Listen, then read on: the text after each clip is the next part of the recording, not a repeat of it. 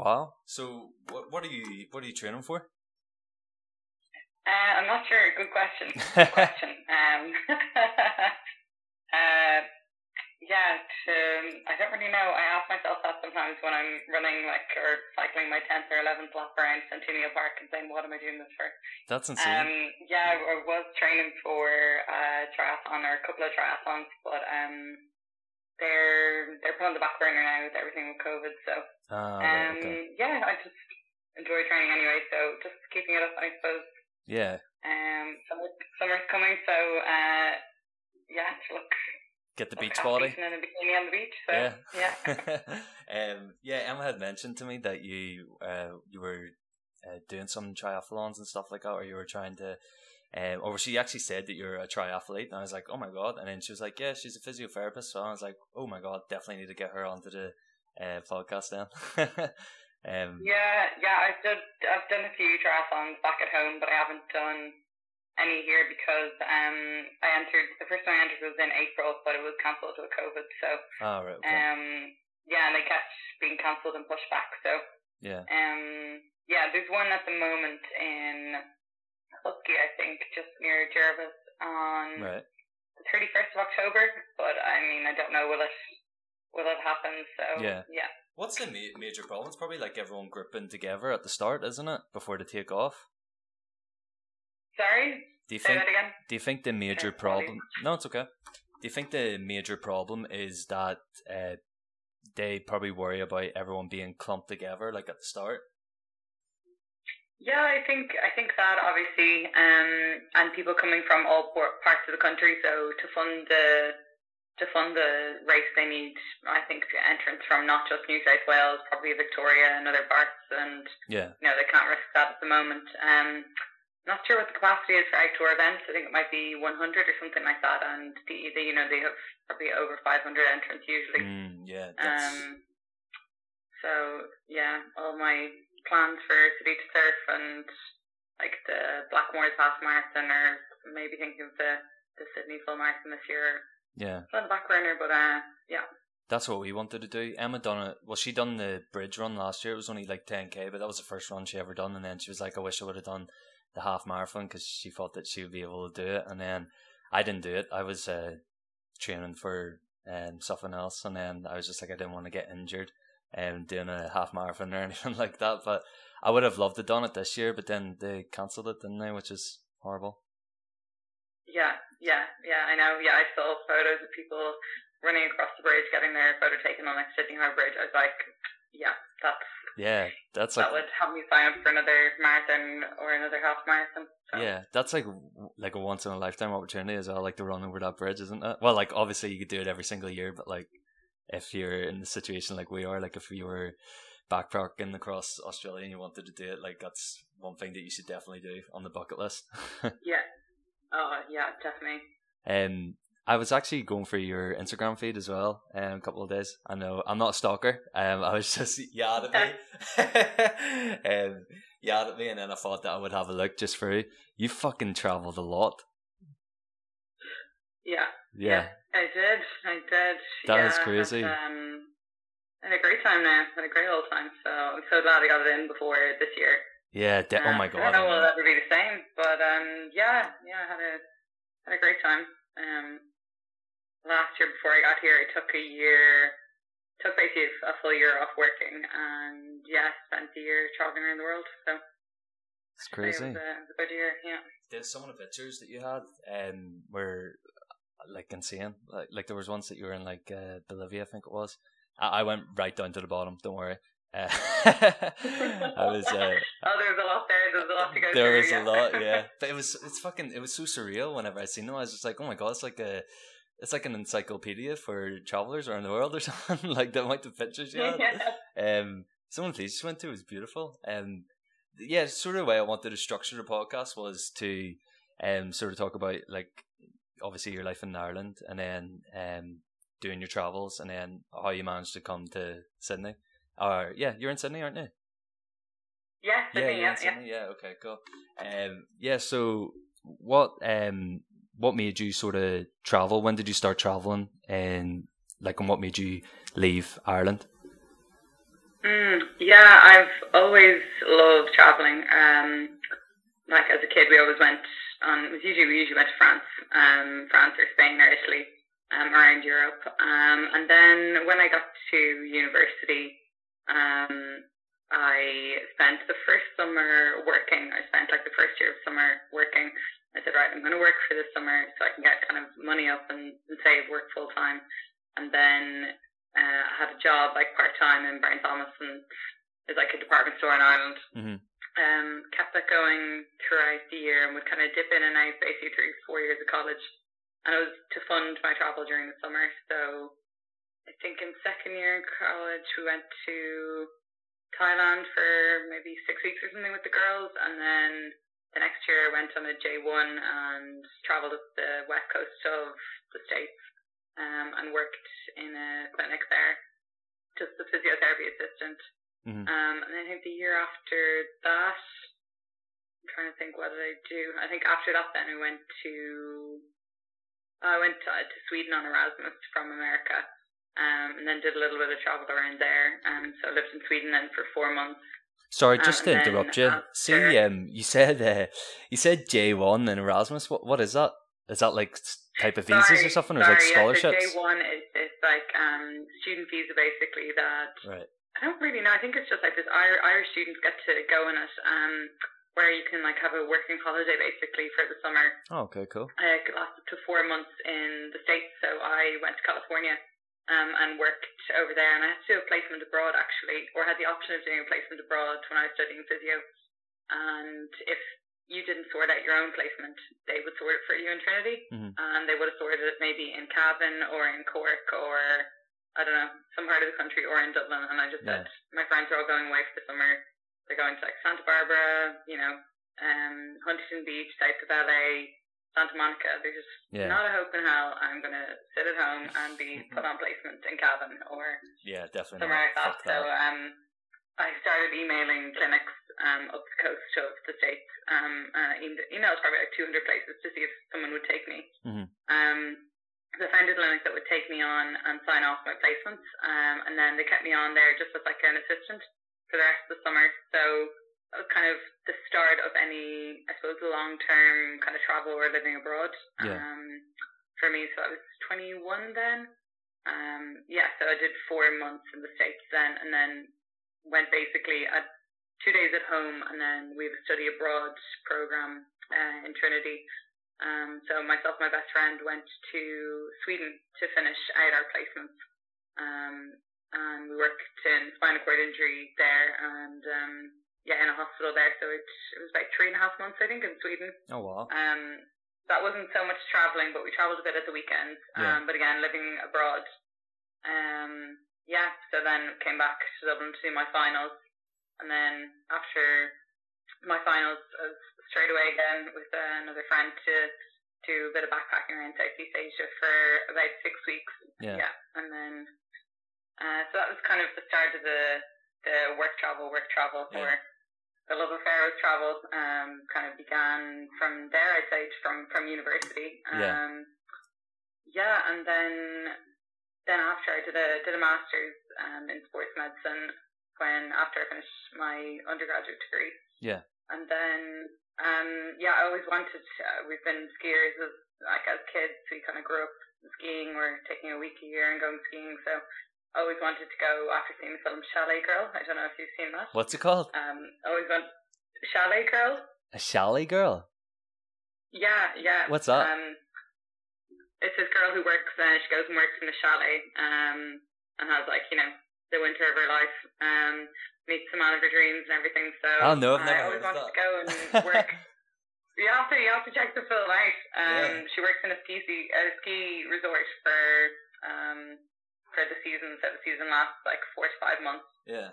Um, yeah, so I wanted to work in the ski season. I wanted to do a ski season, so working and skiing for a season in the French Alps. And uh, my parents were pretty, you know, reluctant. They were like, "You're gonna go clean toilets, and, you know, um, just clean clean houses for people when, Yeah. like, you know, you've done a degree, you finished your masters. Like, what are you doing?" So I was like, "No, no, no. I'm gonna get a job as a physio working out in France for you know a private practice or a ski team or something. So Yeah. um, I did actually. I managed to to go and uh, get myself a job with like a private practice All right, cool. um out in in the Alps. So uh, yeah, then I did I did four months in the French Alps, uh, working and living there. Cool. Um, so again, that kind of going away, coming back. Um, and I don't know, I've just never I came home, worked in Ireland for a couple of years. Um, but it, it never it never escaped me. I just always wanted to go. I wanted to go on this big kind of rather than Yeah. working and living. I wanted to go It and sounds like travel and see things. it sounds like you just didn't want to stay in Ireland. It's kind of what like I've got as well. I just don't want to stay there. you just wanted to get away all the time. Um, I think that was it. Yeah, yeah. yeah. I wanted to bring you back to the very start because um, you got really excited there and you just basically talked about the whole like half of your life. I was like, oh shit, when should I butt in and try and stop her? um, but no, that's good. Um, that's amazing, all those places that you've been. So, whenever you were in America, did you say that you were in LA or were you in uh, New York? No, I was in um, a place called Huntington Beach. It was 45 minutes south of LA. Oh, right, okay, cool. So, So, surfer town. is that yeah. like uh, Orange County? Is that like around that area? Yeah, not that far. Yeah, yeah, Yeah. not that far from Orange County. Yeah, yeah. So you were in university in Trinity, and that's what you studied. You just went as soon as you went into university, it was for physiotherapy. That's correct. Um, yeah. what was your interest to try and what was your interest to to do physio? Were you always like sporty, athletic, or Um, yeah, I wouldn't say I was most naturally gifted sports person, but uh, uh, tenacious and uh, liked training, liked liked all things sport. Um, I think my my old ex camogie um, Hmm. teammates can attest that I did not have the best hand-eye coordination.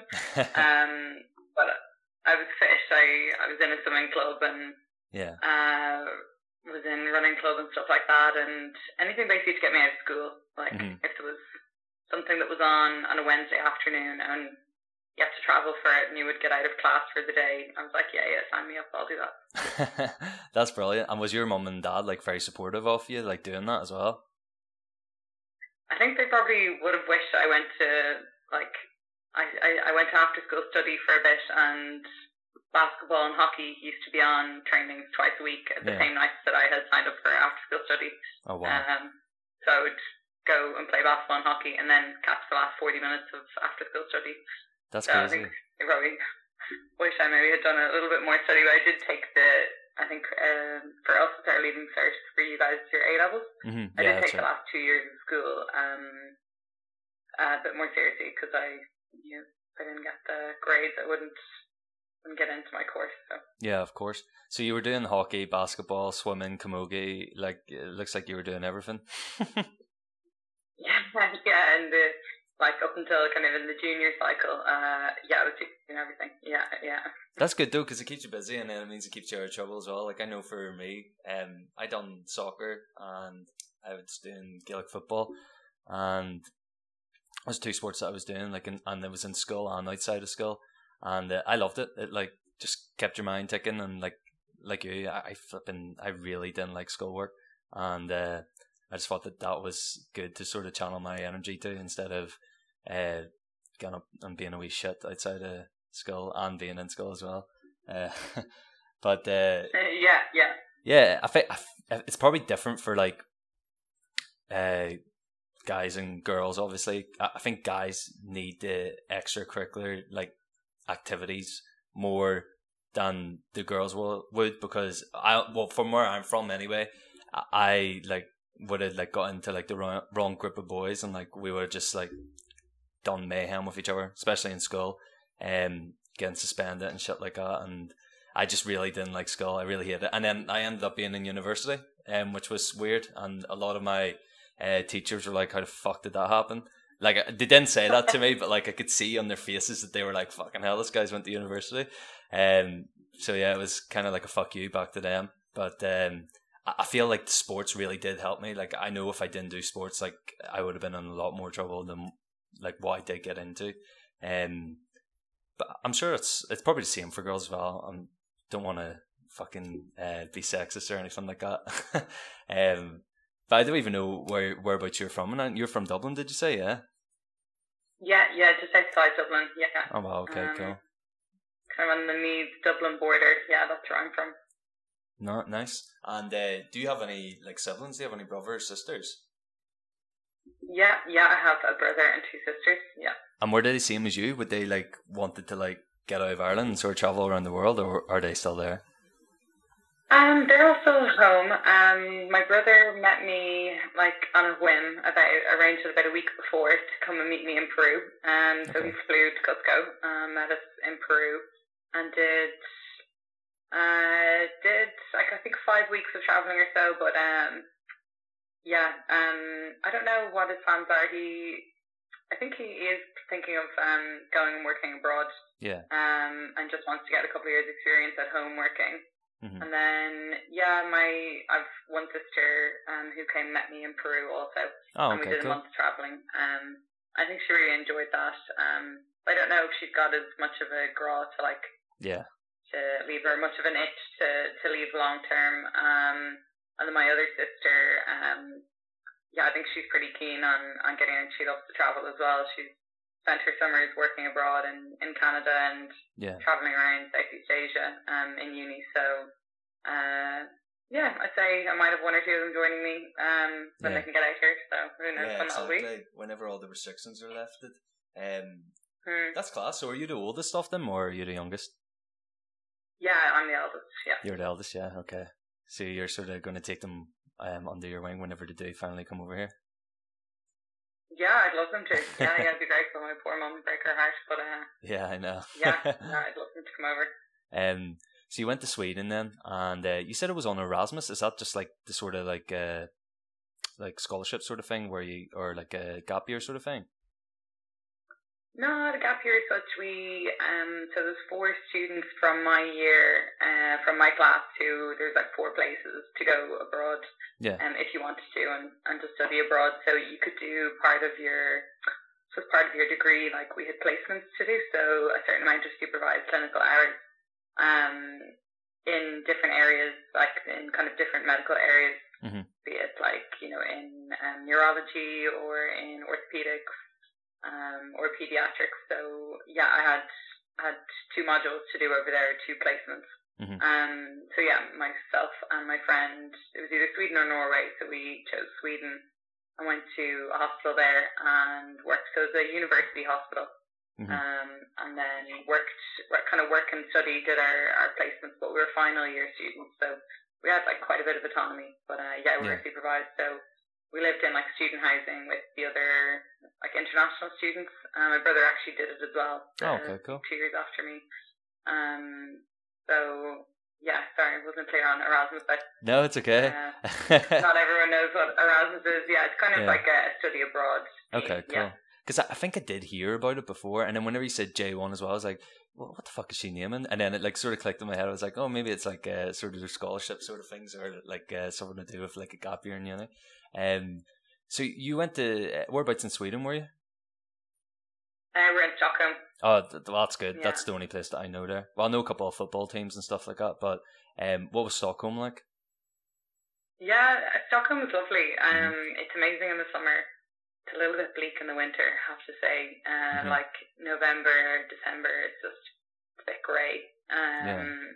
And kind of uh, end of October as well. But I got there at the end of August, and it's stunning. Like the, you know, I didn't really see a full summer or anything like that. But um, what from what I did see, it was amazing. The weather was gorgeous. The days are really long. Yeah, Um, but then you can just see the days getting shorter and shorter and a bit grey and Yeah. um, overcast. But um, uh, yeah, Stockholm's a lovely city. Yeah, it's really, really gorgeous. did it snow much? Didn't actually snow when we were there at all. So No. we left like at the start of December, and um, I think the snow hits there in more like January, February time. Right. Okay. So I think it was maybe the very start. It might have, or the very end, might have snowed slightly. It was it was cold. Yeah. It was cold, but um, it didn't really snow actually that much Yeah. when we were there. No. God, I would love to go to one of those countries like Scandinavia, like for Christmas. It would just look amazing. But you said that it doesn't snow like in, until January time, so that's a bit off. And I find that like you don't really get like especially in I remember whenever I was younger in Ireland, like I used to get like white Christmases. Do you remember that? Whenever you were younger, like we used to have it sometimes. Yeah, we few. No, yeah, not that many, but yeah, we had a few. I remember. Yeah. I know, and then it's little, like little sprinkling on the grass. exactly, yeah, it was amazing. I remember one year. I think it was actually I don't know. I was four at the time. I don't know how I remember it, but it was 1999, and it was for the uh the or the New Year, like 2000, and. uh I remember that year it snowed and it was fucking amazing, like just the snow. And I was trying to think back, like years after that, like only a couple of weeks ago. I was like, when was the last time that I had a white Christmas? And it must have been like I don't know, like two thousand five, two thousand six, or something like that. And I'm in Belfast, so I'm sure I'm sure you probably had the white the same white Christmases as I did, because obviously not too far away. Um, Yeah, so we did. but yeah, isn't that weird that like you don't have like a, a, a white Christmas? Like I fucking I miss that so much, especially here. Like it's fucking like thirty or forty degrees here on Christmas Day. Yeah, I, I had I had one white white Christmas. It was amazing. Uh, it was when I was in the Alps. Um, when I was working in Oh, France. wow. Um, we were skiing and everything on Christmas Day, and that was like, wow, that was cool. Oh, that would be Um, amazing. It would just remind me of like the holiday or like hot tub time machine or something. Like just go like skiing and then you come in with your hot cocoa afterwards. Yeah, that was that was pretty much it. Yeah, we had like a roast that night, and Yeah. um, yeah, drinking like Baileys hot chocolate oh, um, that would be unreal. on the slopes. Uh, yeah, that that was that was the only proper proper white Christmas I think that I've had. Yeah. I'm trying to think. Yeah, no, probably the only one for Christmas Day that was like a definitely a complete whiteout. Yeah. I told you that this is what was going to happen whenever we were texting on Instagram. Like, we'd just end up talking about absolute shit. Like, we're talking. like, yeah, we're it talking It wouldn't about. take much to have me off and like you know uh, down an absolute hole. Yeah. I know, like we're we're just we're in fucking um, September now, and we're talking. Well, I suppose it's actually not too far away from Christmas. A couple of months time, people start buying their presents and shit like that. Um, I wanted to ask you a question on that uh, on the ski uh, slopes. I've heard the parties are supposed to be absolutely insane. Is that true? Yeah. Yeah. Oh wow, that'd be yeah, I went on. Yeah, yeah. We went. I went on many university ski trips, and they are just wild. Yeah, yeah. Any funny wild. stories? Um, yeah, there's one famous bar called the Folie, uh, Mhm. Folie Douce, and there's a couple of them in like a few different ski resorts. Yeah. And yeah, the apres is pretty good. People on tables come basically basically after lunch. Um, come two, two, three o'clock. Um, DJs, amazing dancers, fireworks. That's so sick. I would love Oh, to do something like yeah. that. That'd be It's amazing. good, yeah, yeah. Have you been skiing here in Melbourne, or like out on the like outskirts of Melbourne, or Victoria? Uh, I I I haven't been skiing actually in yeah. Australia at all. Um, so no, haven't been. Um, I told her I'd be disappointed, but uh, definitely want to go and check it out. But um, no, haven't been. Yeah, there's someone on. Um, there's someone who's away now. Is Kate away now? Kate's away. Yeah, she's away. away back now. now. but She was away over the weekend. Yeah. Yeah, because I seen Emma said that there wasn't. Um, she said that there wasn't a lot of snow there.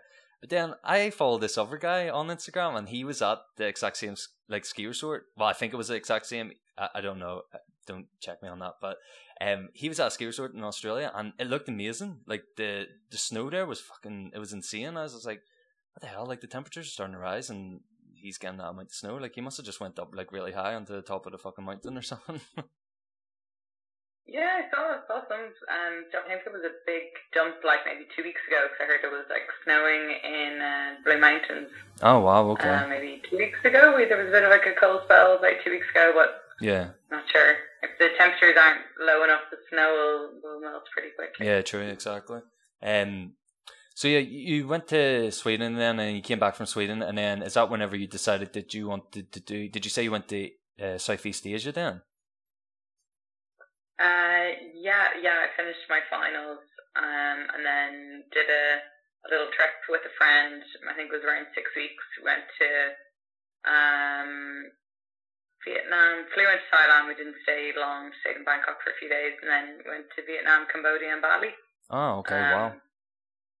Yeah. What was your favorite? to graduate, and then yeah, was straight went straight back into uh, working and into a master's. So um, yeah, that was kind of a, a taste of the backpacking and Yeah, traveling around. Uh, kind of another taste when I just said, oh, I really someday I really want to take off a you know a chunk of time yeah, um, and and head off. Yeah, So not be constrained by you know I've got to be back in. We have to be here in two days' time, and we have Yeah. to be here and we need to move on, and just just constantly in a rush or you know I only have like ten days to see everything in Vietnam or yeah. you know.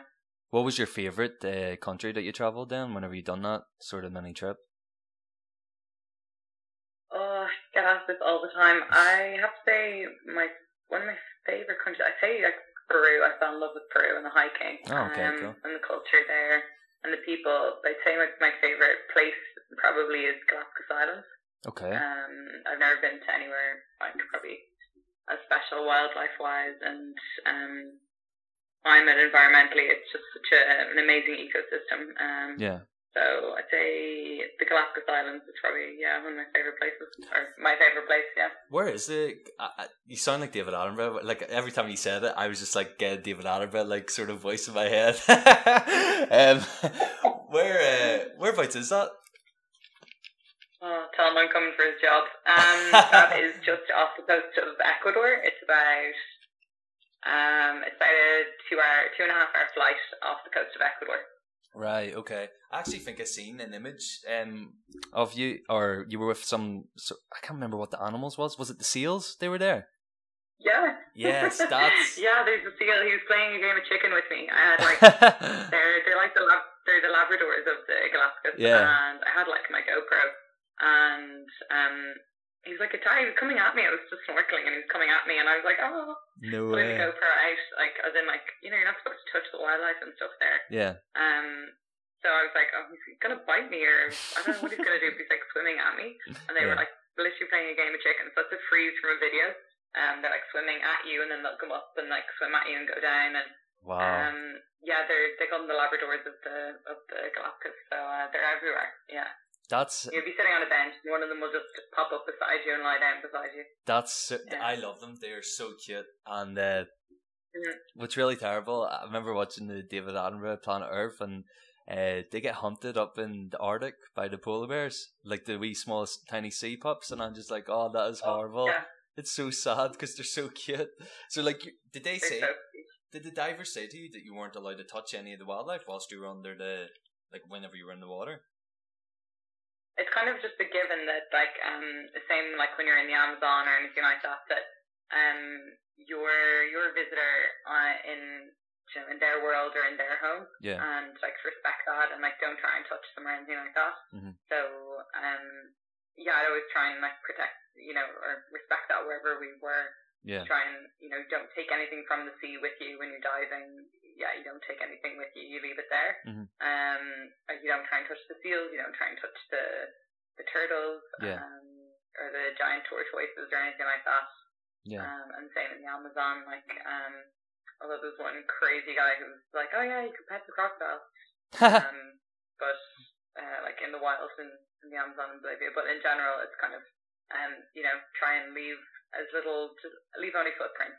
Yeah. try not to you know damage the ecosystem. Yeah. And they're pretty fragile and um, human and humans obviously like invaded the Galapagos Islands and they um they got rid of um all the the giant tortoises or one one species of it.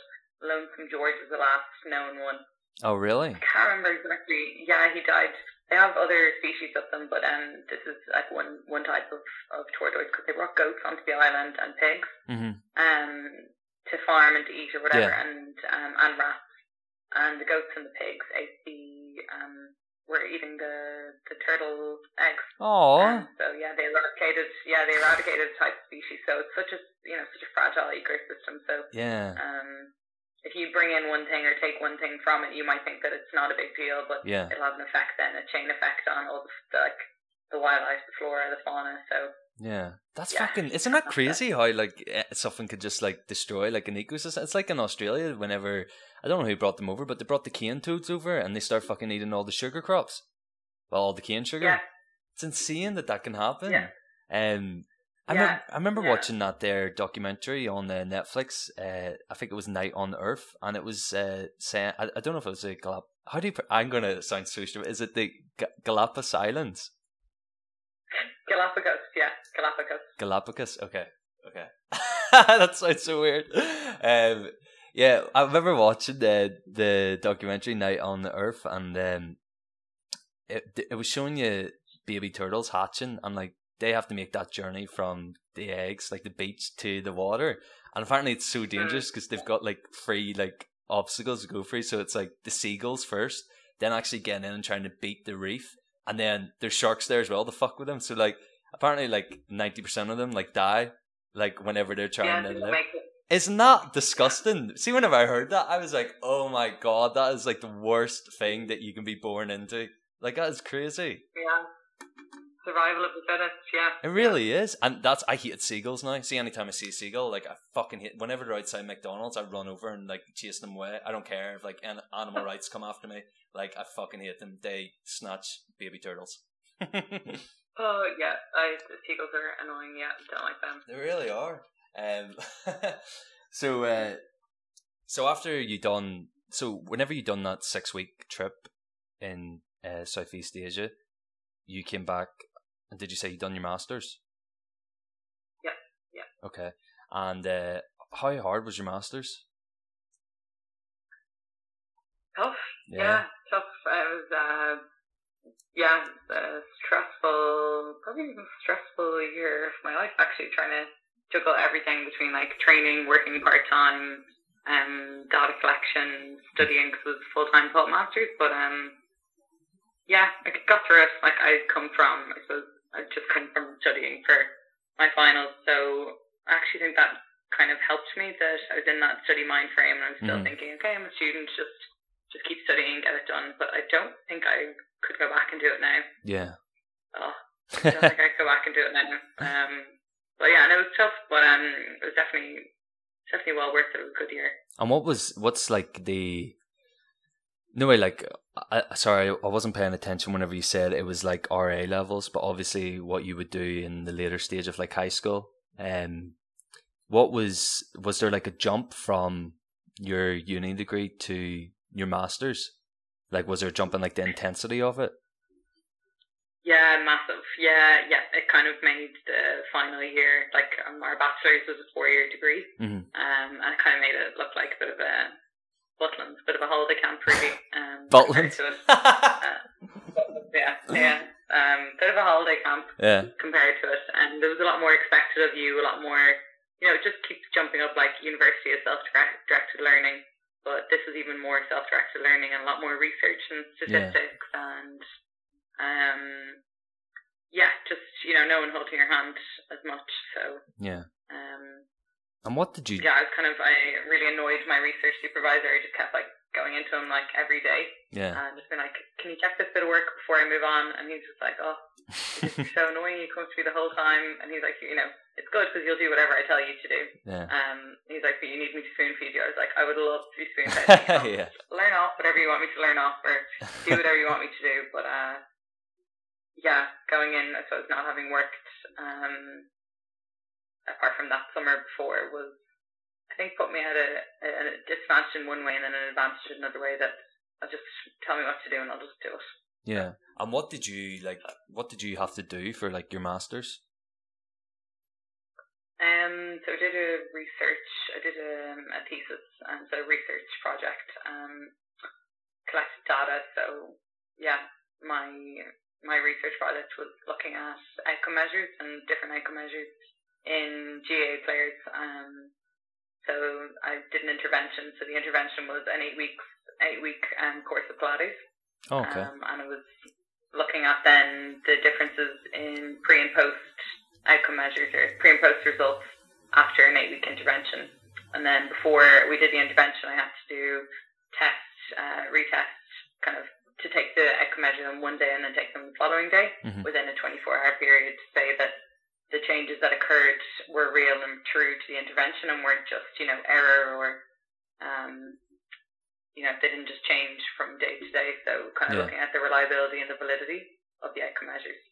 And so did, that was one, one, one part of the research and then pre and post intervention was another part of it. So yeah. I got to do all the data collection, teach the Pilates, get a group of people who were willing to partake in my study Yeah. um, get ethics for it and stuff like that. So that was one portion of it, and then write it up over the summer Mhm. um, and look at the research and the evidence that had been done before on on Pilates and on the inter-rater reliability and the validity of the outcome measures I was using to make sure that they were valid.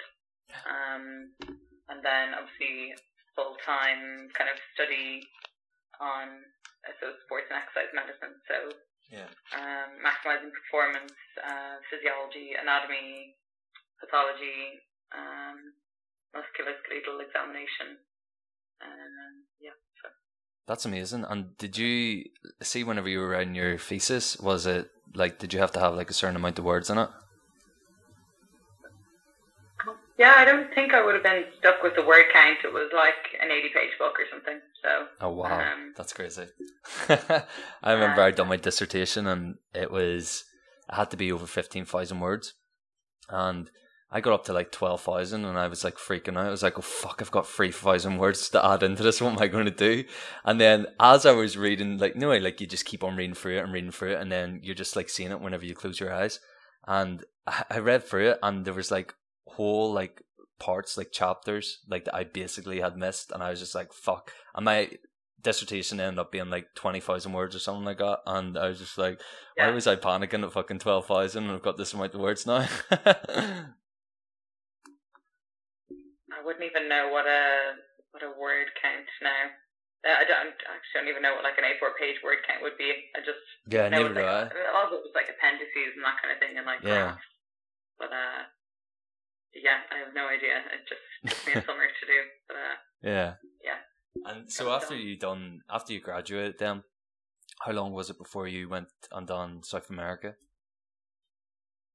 Um, so after I finished that, for finished my masters, I worked for a couple of months and then went to France. And Mhm. then I was at home for about two years after I came back from France, working full time. Yeah. And yeah, just I don't know, I just always had this urge. I just I just wanted to to go. Um, like I loved I loved Ireland. I loved home. Mhm. Um, I really liked my job. Um, but I just think there was always that in me that I wanted to go Yeah. um, for a longer period of time. Um, yeah, just, just couldn't an itch that couldn't be scratched. So Yeah. um, I was always talking about it, and my friends were like, "You've been banging on about this since you've been about eighteen. Just go, just go. You need to, you need to go." So um, yeah, it was about two about two years after I came back from France, then before before I went to South America. I'd always been, I was the person who would be on the plane on the way back from their holiday, looking at flights to go on their next holiday. I, was, I went on about, maybe the year before I left, went on about seven holidays a year. yeah. Even just like a city break, but like Europe is so accessible for us Yeah. um, from from Dublin. But um, yeah, I was always I was always looking to go away. Where could I go next? When could my next escape be? Hmm Um, but looking back on it now, it wasn't obviously, it was obviously kind of telling me something. Um, because I haven't had a holiday. God bless me and everyone else, but uh, yeah, no, no, not a holiday. But I haven't kind of been away or gone even on like weekends away or anything. Um, like pretty much since I started working here back in February, and I haven't felt like I needed one either. Yeah. Um, I mean, uh, it's not my choice anyway. COVID would would would stop that, but I haven't felt like oh my god, I need to get away. So Yeah, I think we're Um, we're very blessed in Sydney to have the beaches as well next to us, and like there's so much to do as well. So like you're never going to be bored. Um, whenever I was living in Belfast, like um, like I love Belfast. Like it's it's a good city. Um, but like once you've sort of done everything you could probably do in like maybe a week or two, and then after that, mm, it's just like you're just doing the exact same thing. Whereas I feel like whenever you're here, you just have like something that you're doing different like every sort of weekend. Um, yeah, yeah, it's I understand what you're saying. Like obviously, if you could travel, you would. But I mean, we're not in the worst position, are we, in the world to be Mm, stuck during COVID? No, Um, I don't think I really. I don't. know- I wasn't even looking at international travel this year. Like mhm. With or without COVID, I would just probably head on like weekends or long weekends to, um, you know, go to WA. I'd love to do kind of Yeah. a Western Australia trip. I had an East Coast trip planned over Easter, which obviously was cancelled. Mhm. Um, just stuff like that. But I'd be so happy to like check out Tasmania. Oh yeah, Um, definitely. You know, head to Noosa for a weekend. You know, all these kind of. I would be really happy just staying in Australia. Yeah, I know that's obviously it's a massive continent, but um, yeah, yeah, just weekends and stuff rather than like, oh, I need to get out, I need to get away, I need to leave the country. Yeah. I need to feel the. I suppose it's so blessed here with the sun and the beaches and everything. So Yeah, and Yeah. the good weather's coming as well, which is great. Um, I know. I can't wait for that. It's like you were talking about the beach body. Definitely need to be hitting the gym hard. um, yeah, one a couple of my friends are actually they're doing the um, so they were doing farm work in South Australia, and then after South Australia, they decided they were going to do like a road trip up to the Northern Territory and like Queensland and do the East Coast. And I was like thinking, I was like, holy fuck, it's gonna be like really hard, like with the borders and all being closed. But apparently, like whenever like you're going to different uh, territories, you just have to prove that you weren't in like a hotspot of coronavirus. But I feel like I, I think like if you're coming from Melbourne or like anywhere in Victoria, like it's just a straight no. They're just like fuck off, you're not getting in. Um, Yeah, yeah. but I feel like if they, I, I think if they proved that like they're not from a hotspot or something like that there, but they're they were up at Uluru uh, the other day, and I was just like, I still haven't done that, and I've been here longer than them in Australia, and I'm just like, fuck, I really need to pull a finger out and like actually get up there and fucking go and explore because it just looks, it just looks amazing. Like and now with coronavirus as well, like there's not as much tourists, and it just looks like isolated. It looks amazing. Yeah, it looks it looks gorgeous. Yeah, I've seen seen some photos. Yeah, really really keen to get on that and explore. Yeah, explore more of Australia. Yeah, are you kind of Oh, we can. Yeah, exactly. Are, are you kind of like a? Would you be like a, a person to camp out, or would you be the person to stay in like hotels? Um, I've probably changed in the last like after my year backpacking. Yeah, Um, wouldn't be the biggest camper now. Wouldn't be the camper. I wasn't able to like pee in a bush until last year. I've become I've gotten really good at that now. yeah, expert. Yeah, but um, yeah, no, I'd be happy to camp. Um, just the, the one thing my friend Susie will probably laugh at this if she hears this. Um, my hip gets really sore lying on my side on the on the ground. oh, So really? once I've got some sort of padding or a mat, yeah, once I've got like a little mattress, even like just the ones you can blow up yourself, Yeah, I'd be I'd be good to go. But um, yeah, no, I definitely embrace now the the hiking and stuff. So I'd love to rent like a camper van and hike and stuff. Yeah. Um, I I like my my nice things as well, but um, no, I kind of roughed it for a year in, in hostels and hmm and camped in parks. But I did give out away to camping, but yeah, then when you look back and you're like, oh, that was really good. yeah. Exactly. it's a good experience to have, isn't Um, yeah, it? yeah. I think uh, whenever I've been uh, most of the traveling that me and them have done, we, we actually haven't camped out together, which is weird. Um, we've just like stayed at hostels and stuff like that, and a couple of hotels. But um, feel like Emma, like if we done like the, uh, if we got like, do you know one of those uh, homemobiles that you can like drive about in? They're class, yeah. Yeah, yeah. they look insane. Like there's some that you can get for really cheap, and it's basically like you get like your full bed like on the top deck of like the van, and then you just pull out the back, like you pull out the kitchen. Like that looks fucking insane. Like I would love that. Yeah, I would love that. Yeah, I see. I see. You know, people actually like buying them, doing them up, and then Yeah, they're gonna go either rent them out, like, or yeah, go on a road trip. I'd love to do that now and do like Western Australia or East Coast. yeah. I'll be all about that now. Yeah, I, I've Yeah. seen uh, there was like I didn't really like see many people like on my Instagram who um do the west coast of Australia um because everyone's just they've always known just to do the east coast. Like it's amazing going up uh, to Cairns and stuff like Great Barrier Reef obviously and then down like towards the Gold Coast and Byron Bay. Um but there was a couple of friends that we had who done uh Western Australia and it just looked fucking mental. It looked like one of those David Attenborough documentaries where there was just like no one in sight and like some of the beaches there were insane as well. Like, and it's not really like advertised as much, but it's fucking. It looks amazing. There's a place in Perth that I really want to do. Um, I know like that's like it's right in the city, but um, there's a place called uh, I think it's Rot Rottnest Island or something. Rottnest Island. Yeah. Yeah, Rottnest Island. that Oh, looks wow. amazing. Yeah, it looks and great. there's like yeah. the wombats like are like inhabited there and they're just like all over the place and they're so cute like i've seen loads of people getting pictures of them i think it's wombats isn't it It's wombats, yeah. Yeah, it's it's, wombats. yeah, I was thinking of like they're little furry creatures. Yeah. yeah I think it's wombats. Yeah, it looks amazing. Like I would love to just go and just fucking steal one or two. But I'll probably be like, yeah, Yeah. make sure not to touch anything because I don't want to fucking give them coronavirus in their ecosystem or something like that. um, So, whenever you uh, finished your work in France, and then you done two years working back in Ireland, um, you decided then to do this trip in South America. Who who did you do it with? Uh, myself. It was just yourself. Yeah, yeah. I booked. Uh, Oh my god! How'd you have the balls to do that? Uh, there was a sale. There was a Cyber Monday sale. Um, mind you, I had like uh, going out with someone at the time. I had a full time job, Right, like in the HSE, which is like our version of the NHS. Yeah. And I saw flights on Cyber Monday. I got an email, Cyber Monday flight, um, for where was it? Oh yeah, Mexico to Cancun. Oh, About they were less than two hundred pounds, like one way flight. Um, fuck! That's amazing. and I was like, fuck it, I'll just book it. Like, I I think I'll, I was like, will I book it? Am I, Yeah. are going to tell me when I pay this? Am I going to book it? If you, am I going to quit my job? um, yes, I just booked a one-way flight, one-way ticket. Didn't really tell anyone about it. And then like, if I don't use it, it's, it's like the equivalent of like less than $300. yeah. I think it was like 200 euro. So 150 pounds. Um, so yeah, and then a month later, uh, yeah, just got on the flight myself. I had one night in a hostel booked in Tulum, which is like two hours south on a bus from Cancun. And I had two nights in that hostel booked, and that was it. Nothing else booked. Um, Was yeah, Mexico dangerous? Yeah.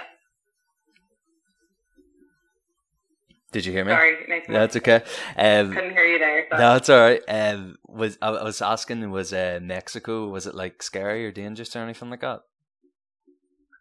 No, no. Um, I think I'm a little bit naive sometimes, or I've got blinkers on, Yeah. um, and I sometimes might not see things going on around me.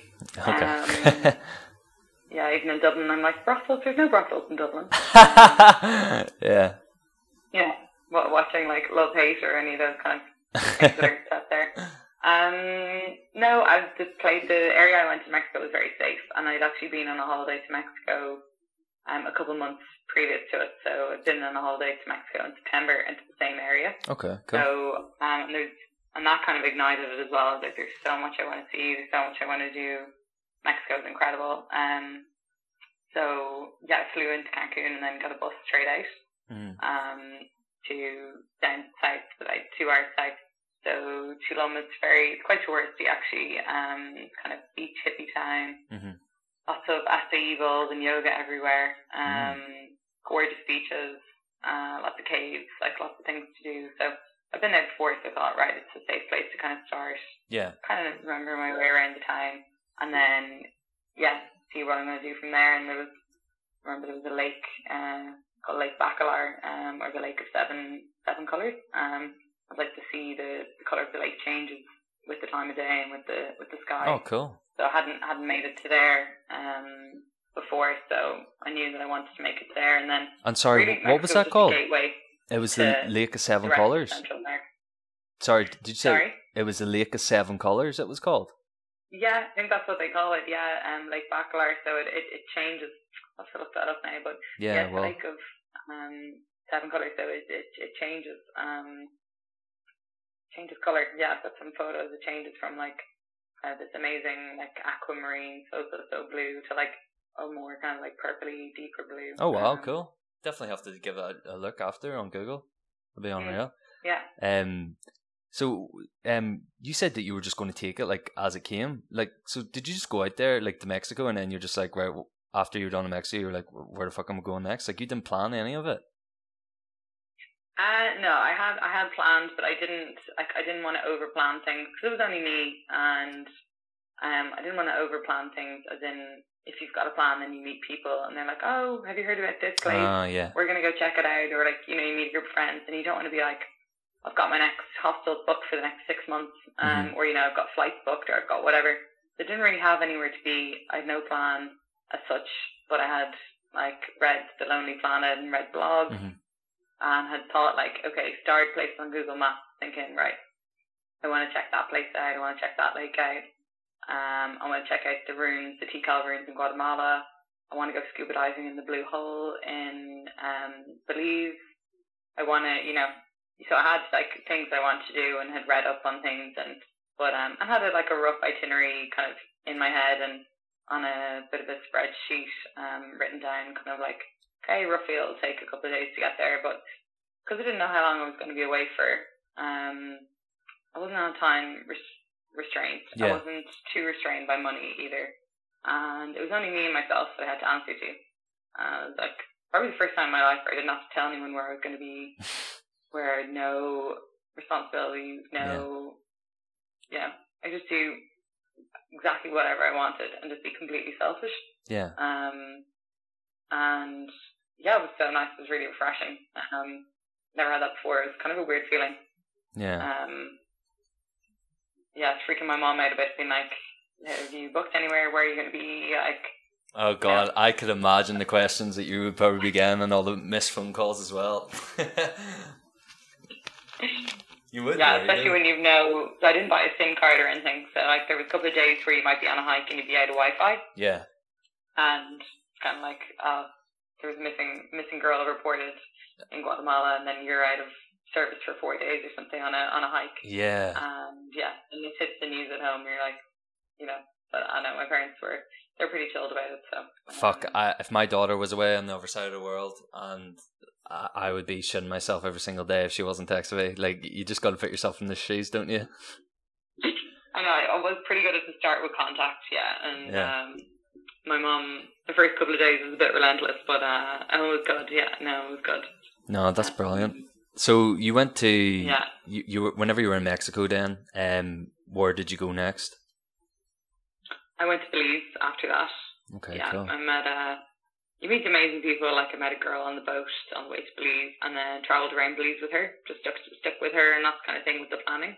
Mhm. Like I plan a few days ahead, maybe two or three days ahead, but um, I stayed in this really awful hostel um in Belize, and I had like two nights booked in, and I had to leave after like one night. It was like it was horrendous. The only one time I was like, oh, I feel awful here. Why what happened? Um, oh, awful stuff going on in the dorm room. The what like cocaine or um, something? Like, hmm? Well, like were they taking like really hard drugs or something, or were they having like sex orgies? Um, they probably were. Again, I didn't see it, but there was like you know uh, all sorts going on in the bunk below me. Um, Oh, no. People were watching it. Wait, wait, um, wait, wait, so wait- watching the show. they were having sex. Put on and um, uh, yeah, yeah. The, you don't have to. You don't have to be shy on this podcast. By the way, you can say shit, fanny, cunt, whatever you want to say. Okay. Um, so you were on the top bunk, and like, what was the bed just moving? You were like, "What the fuck is going on down there?" And then there was like a freak show going yeah, on. yeah. And there was like there was um a threesome going on then in the bed. Oh my god! top bunk, so I can see.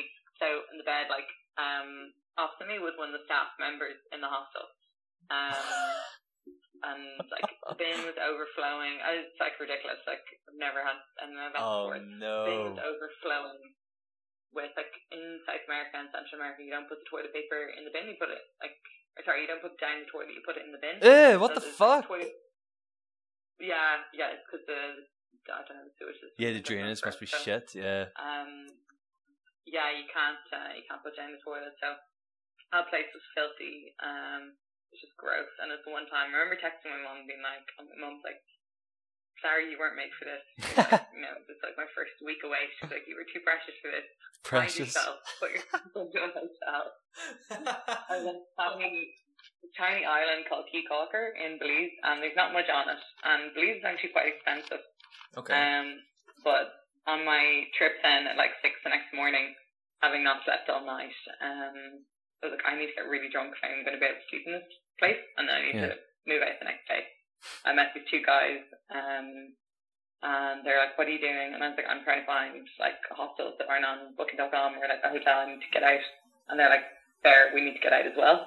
So the three of us got um like this big, this big kind of like kind of like an apartment um, room, and then stayed there for a few days. But that's kind of the thing with over planning. Like you pay too much in advance, you book too much. You Yeah. don't know what you're going to run into and who you'll meet. So I met them, and I met this other girl who I traveled around Belize with.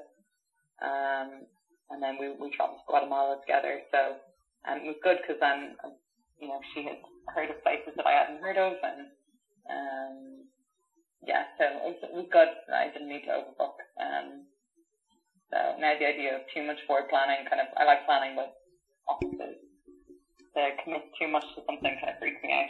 Yeah. No, I like me and Emma are we we're completely opposite. Like if we're traveling, we'll have everything booked out because we don't want to be like in the situation where like oh fuck we'll need to uh, book like somewhere here and like we might not like the hostel or anything. Whereas like if we know we've booked it online, like we could see what it's actually like. But that was us whenever we first came out and started traveling. Like I feel like now, after speaking to so many different people and like even just speaking to yourself there now, like you, like it's better to like just go with the flow. I think in those sort of situations, like just go and then you you don't know who you're going to meet, and like you said, you, you just met up with two guys and both in the same situation. You thought the hostel was shit, and you're just like, "Fuck it, we'll go and get somewhere else." Like that's amazing. Like that's what you want. Yeah, I think it's because it was only me. But then when my sister and my brother were out with me, we had to book a little bit more because there was more of us. Yeah. And we are going to like busier places. So you know, if you heard of a really good hostel as well, like there's you know a couple of famous hostels around the world. Um, they're called like destination hostels, and one of them's like a castle in Panama, and that books out. But you hear about that on the way. Oh, I heard about that in Costa Rica from people. Um, and they're like, oh my god, you've got to stay in this place, blah, blah, blah. But it books out, so like, you know, plan your day. So there were Yeah. times where you felt plan, but like, I mean, like plan a week in advance or plan like, you know, maximum, hmm maximum two weeks in advance. I don't think I ever booked anything more than that in advance. Yeah. So Um, were you you whenever you were out like in or Belize, your um when did your uh, brother and sister come out? Was it you said whenever you went to Peru then? Yeah, and a month, months, months and months later. Oh, so right, okay. I traveled through Central America first. So um, I think I've probably been to about 12 countries before I hit Peru. Fuck. Um, yeah, so like I don't know how many there's. So from Belize, I went to Guatemala, and then El Salvador, Honduras, uh, Nicaragua, Costa Rica, Panama. Mm-hmm. Um, then I sailed from a friend from work actually quit her job as well and met me in Panama. And then we did like a three day sailing from Panama to Colombia together. Okay, um, cool. And these like really remote islands called the San Blas Islands. You're sleeping in hammocks. Um, oh, that's really bad. Toilets, no running water. Sleeping in hammocks is really bad. I'm being yeah, So sarcastic. there's no, no beds, there's no nothing. Um, yeah, you've got, you've pretty much got, yeah, it's it's so remote, so Yeah. remote. So, uh, um, yeah, there's no running water on the islands. Um, yeah, you bring all your food. There's, there's nothing there. There's literally palm trees on these tiny islands of coconuts. You're like you're see the way you're describing it. You're describing it like it's a bad thing. No, it was, I know it was incredible. I mean, like, there's, yeah, there's nothing there. No, it was amazing. it was like exactly what we wanted. Yeah. Um, yeah, yeah, no, so it was great. And then, yeah, I went to, from there, went to Colombia, hmm and then uh, Ecuador, the Galapagos Islands, which are part of Ecuador. Yeah. So we flew there for a week, and then came back, and then I met my sister in Peru um, in June.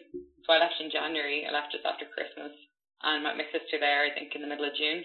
Oh wow. So good six months later. That's six months to get crazy. Peru, yeah. And see, whenever you were in Central America, um, was it like very like like I'm just going by what's like in the media and like what you see off like movies and stuff like that. But like, was it like very like run down, like kind of like really poor? Like you sort of knew you were like in the full world. Yeah, like Guatemala is quite poor. Yeah, um, yeah, Guatemala is quite poor. Parts of Belize have like quite a high crime rate. Belize Mm. City, um, but Belize, um, the things in Belize are quite expensive actually. Yeah. Got a lot of American tourists there. Um, but yeah, Guatemala is quite poor. Um, yeah, and there's quite a high crime rate, I think.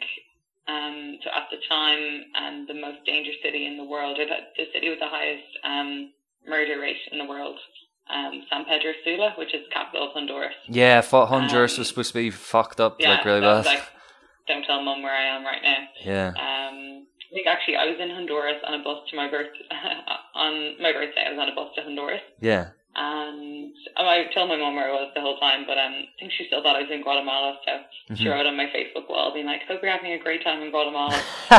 And the girl I was with was like, the girl I was with was like, "You didn't tell your mom you were in El Salvador or Honduras." No? Um, and I was like, "Yeah, we'll we'll leave that out."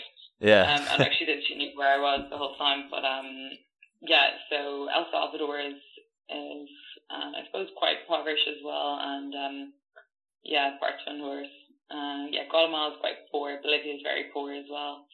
Um, but uh, yeah, I don't know. You kind of got you kind of got used to used to it then. Like when we went to a big city, like the first kind of major city, and um, where city with more wealth was Panama. Mm-hmm. I was like, wow, oh my god, yeah, it was. This was very different. I wasn't. We weren't used to that at that stage. So, did, was there any like sort of time where you like sort of like you were like in like fear or anything like I know you were on holiday, but like was there any like sort of time whenever you were doing like sort of uh, Central America where it was like sort of like scary?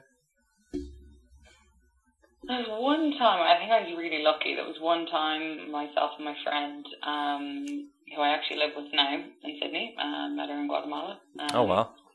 She we had to get a bus from one area in Costa Rica to another, and we'd heard that this city was pretty dangerous. Um, it's it's more so when the locals come up to you um, they say get into a taxi. You're white. You're a white female walking. Like don't be walking around at night on your own. Mm-hmm. Um, and like we'll bring you here, or like you know. And then people are just telling you when you get off the bus, they're like, uh, I think where was I? In Ecuador or Colombia. I was getting off the bus on my own, and like the lady on the front of the bus was kind of like, "What are you doing? Where are you going? Like who's picking you up from here?" I was like, "No, and I'm going to this hostel." And she's like, you need to get into a taxi um, now. And she's like, not any taxi. Like, I, I need to put you into a taxi. She took the taxi's registration number, spoke to him in Spanish, and was like, I, and took my number. Um, and wanted me then to text her when I got to my location. Fucking like, hell. They'll abduct you, they'll take you for ransom. So she was explaining to the taxi driver, I've taken your number plate, you have to bring her here. If you don't, if she's not back within like a half an hour to her location, like I'm going to report you um, to the police. So that when the locals start doing that, then you panic. You're like, oh shit. But wait there, so like you just went. No one knows where I'm. Um, I'm on my own. Like I think I was. I can't remember which. It was in Colombia, maybe. So wait, did you like just let someone put you in a taxi?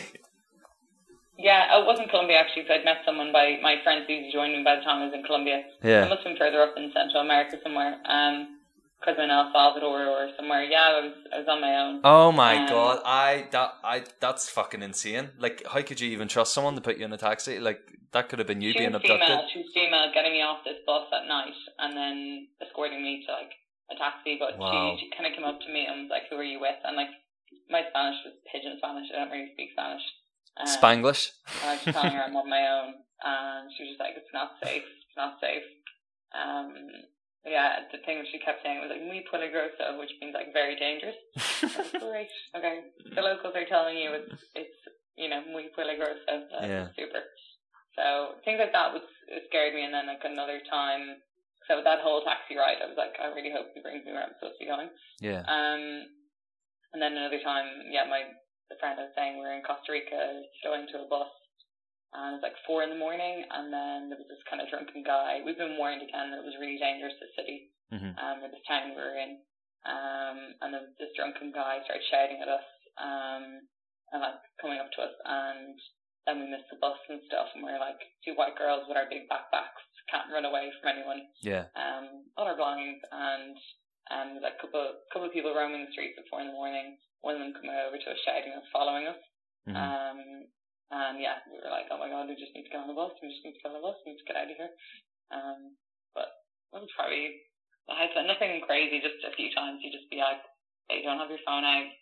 Don't be on your own walking at night, or if you are, head down. Yeah. Um, yeah. I mean, if a shadow came near me or anything like that, I probably would nearly wet myself a couple of times at the start. but um, yeah, nothing. I, I I kind of got away unscathed. So yeah, yeah. I, was, I was really lucky because you do hear stories yeah, definitely. There's so many stories that you hear, and like you, see it in the movies as well. I, I feel like I probably live in the movies too much. Like whenever I go to like mm-hmm. certain countries, which is sort of a downfall, because better just to let your hair down and just fucking go for it. But um, yeah, I, I wouldn't like really trust too many people. Like if I was about, but suppose I like if you're by yourself, you probably take more risks. Whereas if you have like someone with you, you sort of feel like you're dependent on them, or they're dependent on you. So you need to like sort of have your wits about you. Um, so then you, you went to Peru, and then did you do like Brazil or anything, or like Argentina? Yeah, yeah. So from Peru, um, I went into Bolivia, and my brother came with me there. So we went into Bolivia, and then my sister went home from Peru. She had like a month with me in Peru. Um, and another, the friend who met me from work, um, who travelled from like Panama City down to down to Peru with me.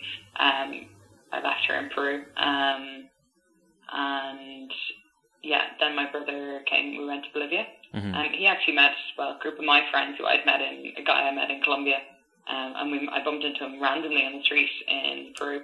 Oh wow, really? And um, it's crazy like that, and we ended up being on the same Machu Picchu trek. Yeah. So That's um, what I was actually going to say to you. I- Fucking Machu Picchu. That is one of the places that is like my top go to. Like I really want to do it. It looks amazing. Yeah, Machu Picchu is incredible. Yeah, and we did like this four day hike to get there. Crazy. um, which was great. We did like uh, mountain biking, zip lining, uh, whitewater rafting. Oh, um, wow. Yeah, it was incredible. Like, it was great to actually have my brother and sister. It was really special actually to be able to do it with them as well. Yeah. Um, uh, it was really nice. Um, but yeah, we Declan, and his two friends, had joined him. He was traveling on his own, and his friends flew out for Peru as well to kind of do the Machu Picchu. And there's a lot to do in Peru. hmm Um, so then we went on, we, we climbed the, to the Machu Picchu with them and had like four days kind of hiking and camping and stuff with them. So that was great. And then my brother was like to me, uh, what's, what's your plan now? Like, where are you headed next? I was like, oh, Bolivia, but I'm going to do one or two other things in, here in Peru. And he's kind of like, I'll just do whatever you're doing.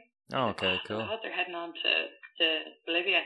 Um, do you mind if I head on with them? I was like, oh yeah, go on. So I was like, well, I'll catch you up in a week then.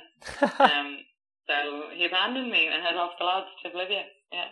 That's insane. That's so like cool though. Like that it was so like free spirited just to fucking just get up and just do that and just be like, yeah, sure, I'll just see you when I see you in South America, wherever we are. Yeah, it was it was mad, but yeah, we met up like I don't know four or five days later in um in the hostel in La Paz, and then did a couple of things together, and then um yeah, he was like, I think I'm gonna head back up towards like parts of Peru that he didn't do. Um, he was flying home from there, so I went into Chile, and then I think he flew or got a bus up from Chile or something back up uh, anyway towards Peru uh, Yeah. and flew home. So um yeah, we weren't like joined at paper or anything, but it was great to have him out. It was um, it was really nice to have him out traveling. Um, so we weren't together for for too long, but um, yeah. yeah, like kind of a couple of weeks coming and going and seeing each other. So he actually went off and did it on his own. Mhm. Um, after seeing kind of how easy it was to meet people in hostels and stuff.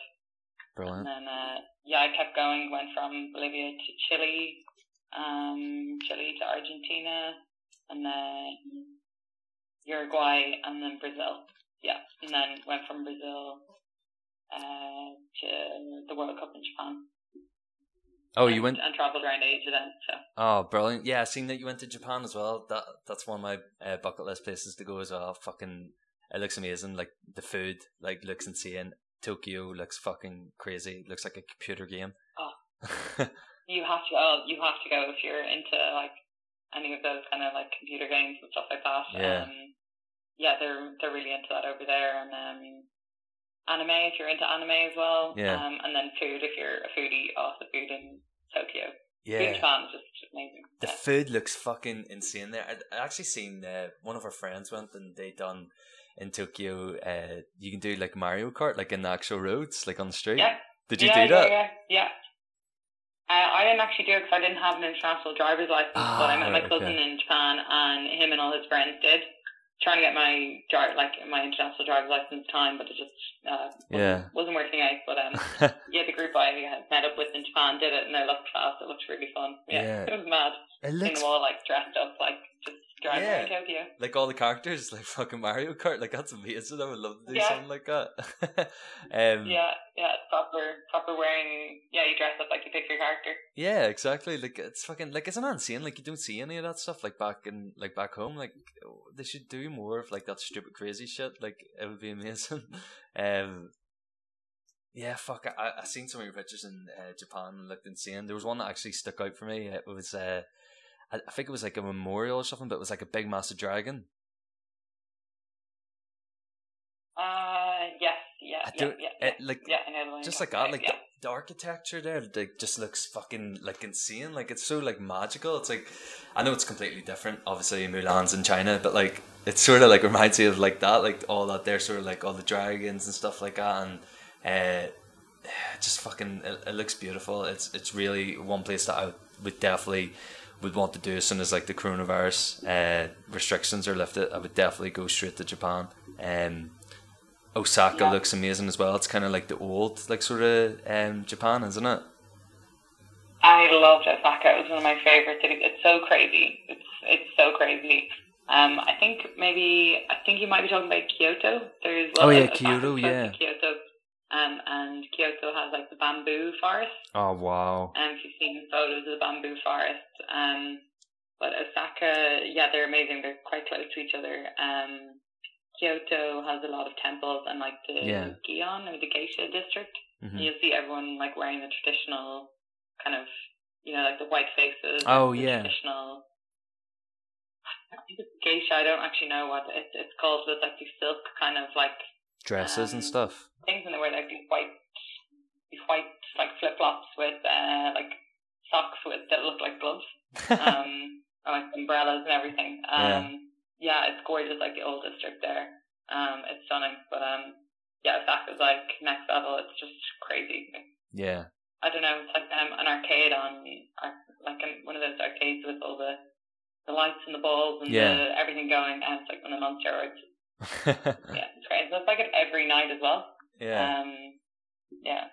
There's a there was a guy I actually knew from Japan, and um, he was telling me that it's like one of his most like favorite places in the world. He's obviously born there, but um, he said that they have like such like a great like landscape because it could be like hot like and and, like weather, sorry, like climate. So like they have like really like good summers, and then in the winter like they can do skiing as well. And like he's into snowboarding, and um, he was like telling me all these like different things, and I was just like, holy fuck! Like I actually didn't know that about Japan. Like you're so oblivious to like so much stuff whenever you're just like stuck in Ireland, but then whenever you like travel to like even like like the likes of like Thailand or something, or even in Australia, you meet so many different people and they start telling you about where they're from and all, and you're just like, holy fuck! Like the world is massive, and like I've just been living in this like little shell in Ireland. so small. That was the one thing when people were like, "Oh, you must have done it all now. You spent like a year going around. You must have done it all." I was like, "No. The only thing that's highlighted for me is how much more there is to see. Yeah. Like, you know, but else more what I want to do." And I kept being like, "Oh my god, I have no time. I have no time." I was like nine months in South America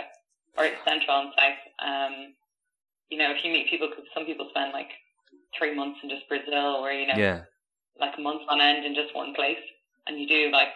I was like, oh, I have no time towards the end. I was like, I'm too rushed. um, and yeah, you think it's like so much time, but God, there's so much to see. So yeah. yeah, And so, w- once you like sort of finished your travels, like what made you come to Australia then?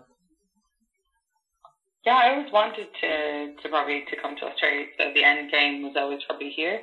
Um, and just like the lifestyle, I'm kind of I'm sports freak or fanatic, and really into anything fitness, and it's just kind of the lifestyle and the people. They're outdoors. They care about their health here. This is real. It's like the five a.m. club here. Everyone is up at five, six a.m. getting their training done. Everyone seems to be happy. Yeah. Um, I don't meet too many like moaners. Mm-hmm. Um, you know, everyone seems to be really positive. Um, and it's just a real get up and go attitude. Obviously, I, I didn't know about that before I came, but I had heard the lifestyle was really good here. And for my job as well, being a physio and strength and conditioning coach, Mm-hmm. that like there was a lot of work here and, and people do, they put their health first here. Um, people are pretty proactive about it.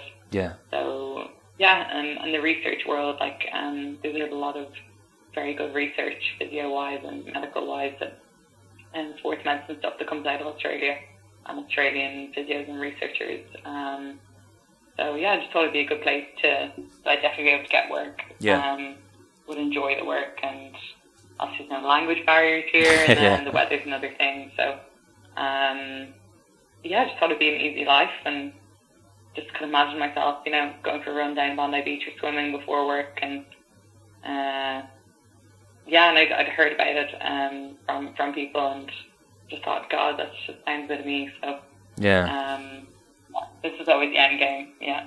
So did you, whenever you came to Australia, did you have a job lined up, or did you just come here first and then just sort of applied? Um, I had interviewed with people on Skype, um, and had actually had like an offer on Skype, um, and then had interviews when I got here, um, and then I hadn't really hadn't accepted anything. Um, so yeah, then met when I came here, had like maybe seven or so job interviews lined up and one offer, and then went met the managers, a look at the clinics, and um, yeah, had a look around. And then there was one place, the place I work now, which um, which I just saw on I saw online. I was like, I really love what they're about. Um, yeah, I love their their website, what they do. Um, they teach reformer Pilates and like small group classes and very like exercise evidence based, and that was like what I was looking for over here. Yeah. Um, and it was right in Bondi Junction as well, like near where I live, and you know, not far from the beach and everything, near Centennial Park. Two places I spend most time: Centennial Park and the beach. Yeah.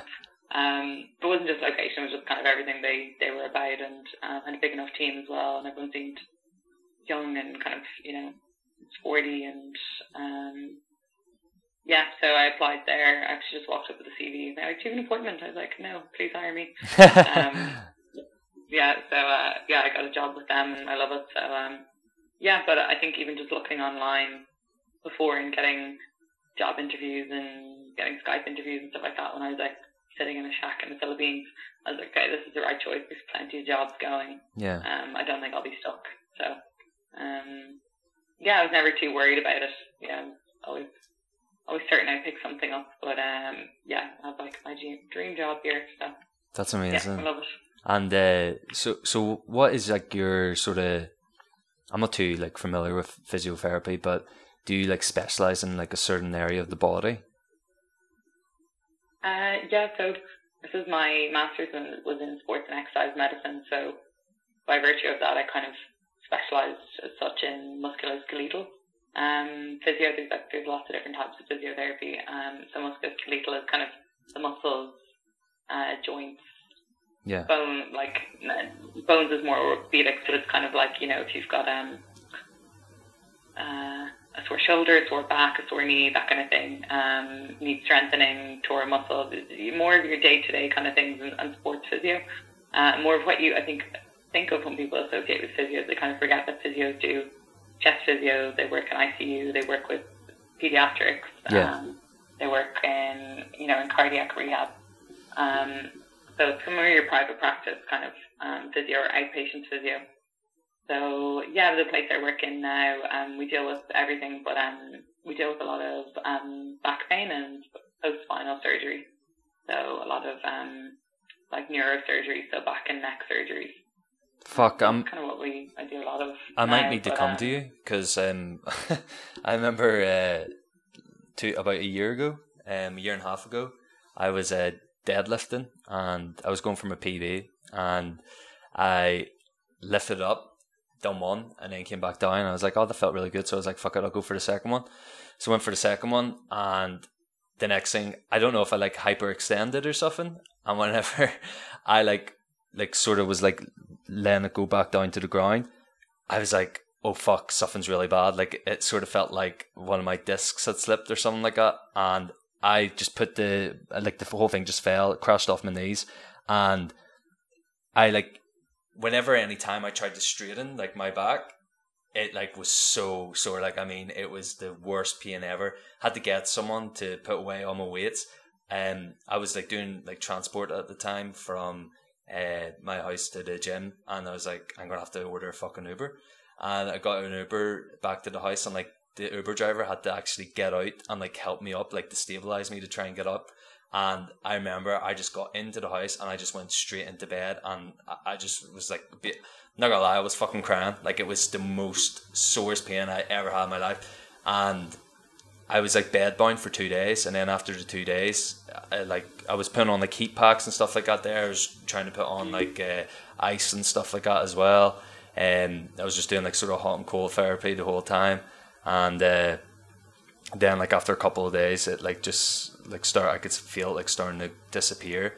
And then I sort of had like PTSD of doing deadlifts. Didn't touch deadlifts for ever. I was just like I was too afraid to fucking do them. And then it wasn't until recently and whenever I joined gym a couple weeks ago I started doing it again and started getting the courage to actually do it. And I was like doing more research. Because like whenever I went to the gym before like I was just going and just fucking wasn't really researching about it but I uh, done a couple of courses and stuff like that. And then I was just like oh I know what I've done fucking wrong. Um, and started reading like books and stuff like that. And uh, I, I just realized that like technique was totally off. Shouldn't have fucking done that. And um, didn't even have like a spot or anything to help me. And uh, yeah, I, I, think like if I went to a doctor or like went to a physio, they would have told me that like I, I had like some nerve damage or like a disc might have slipped. For me, like telling you like sort of what happened. Can, can you think of what happened? Um. Well, if you a lot of the times you've had like so don't discs don't work like dinner plates. Some people think they do that they slip and they're gone and you won't get them back. Right. Um, but you might have had like a, a disc irritation or um, so unless you've had like if you're having shooting pain down your legs or pins and needles or numbness, tingling, loss of power, loss of sensation. If none of those, if everything I thought was okay, um, it could have been just a like a, a, a disc irritation or probably an acute muscle spasm. Yeah. You're just putting too much load on. You weren't able to tolerate it. Um, so you call me a bitch. Muscle spasm from what you were from what you're. Um, sorry. You call me a bitch, yeah. oh. So it was a it was an awful dose of softness. That's what you had.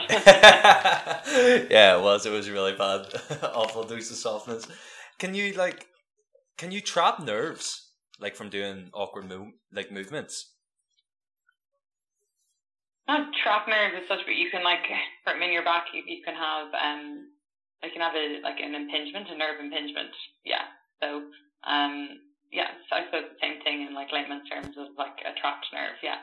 Um, yeah, so you can have an irritation of a nerve, or um, it can be impinged or being caught somewhere along somewhere along the the neural system. Um, mm. So our, our nerves start in our on our spinal cord, and then they branch out from there, and then run down to our fingers and our toes.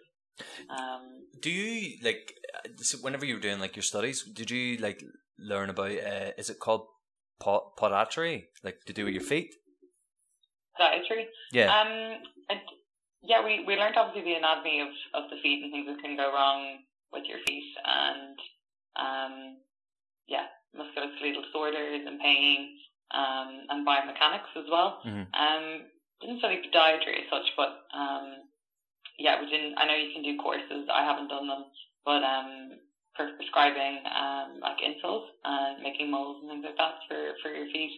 Yeah. Um, yeah, and then we did have I did have a podiatrist actually come in and do a talk. Um, a doctor who, who specializes in that.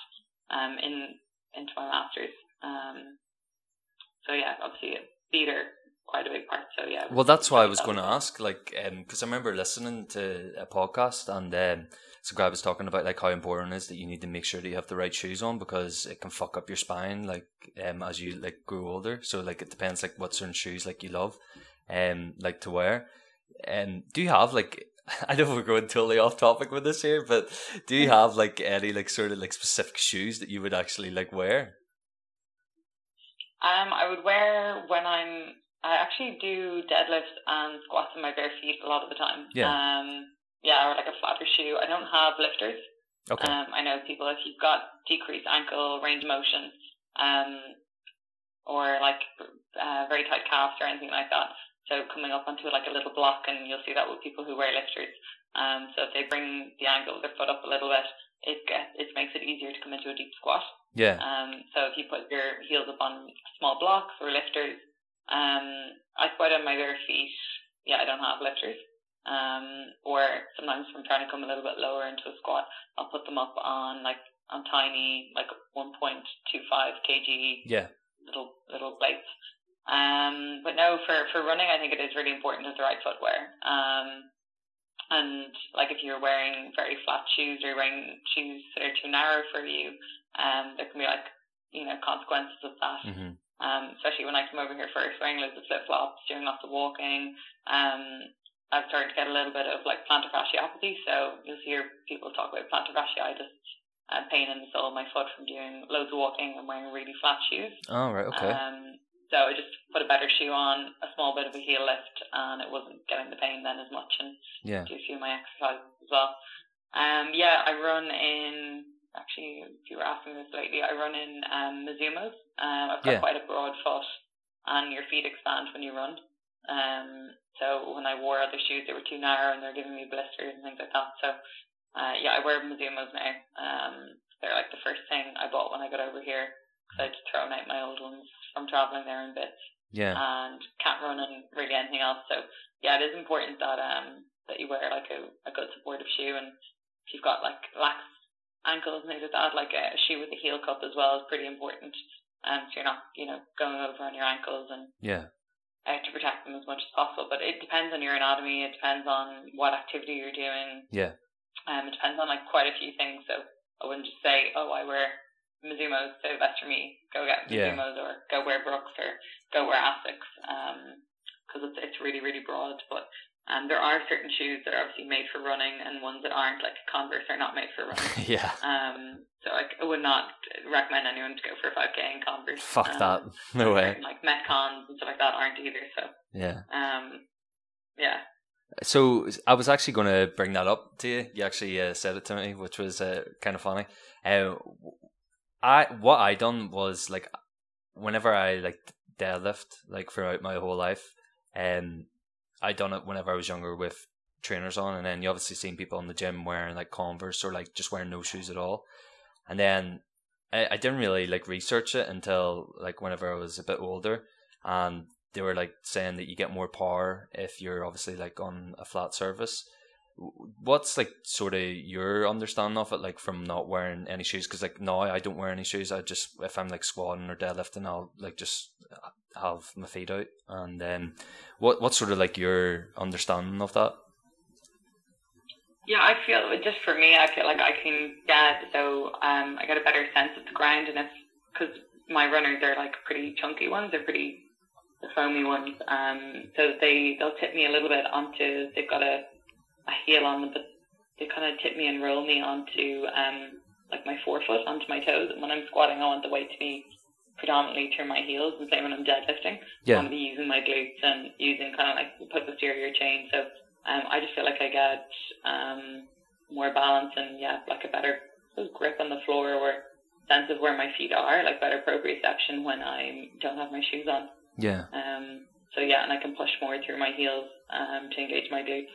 Okay, so there is a science behind like doing that, obviously.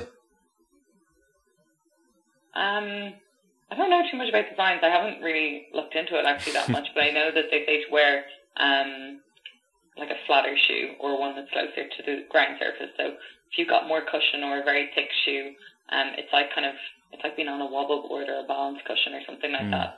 Um, so you want to be able to feel the ground or feel the surface you're pushing up from. Um, that increases your your proprioception. So the idea of where your joints are in space. Yeah, that, that that's what I actually learned about. Like, um, if you like are doing like those like sort of comp- compound movements, um, exercises, like it engages in more of the muscles, as and that's what you want. You don't want to be like stationary, like doing like some of the uh, machine uh, sort of exercises. Um, yeah, I think compound exercises are kind of the way forward for working everything, working your core. yeah, Um, yeah, they just they're better bang for your buck. Um, basically, but obviously they do require a bit more technique than yeah, the machine exercises. So probably best if you've you know experience in the gym to maybe get a personal trainer, get Yeah. an S&C coach, get someone who has experience with it, even if it's just like a friend who might know a bit more than you. But um, we get a trainer a coach just to go through those compound lifts with you, so yeah. reduce the risk of injury. And um, I wanted to ask you um, sort of one last question about your. I, I know you probably have like confidentiality with like uh, patient. Oh well, not patients, but people who sort of come to you. What's like, uh, eh, like what's your sort of like? Okay, so what would be your sort of funnest moment of being like a physiotherapist? My funniest moment. Yeah, Oh my god. Um. putting you on the spot. Um, I was mobilizing someone in hospital, um, and an elderly man, and his um, was after surgery, and I was getting him up, and I lost control of his bowels. Oh no! So he just shit himself. yeah. Oh my god!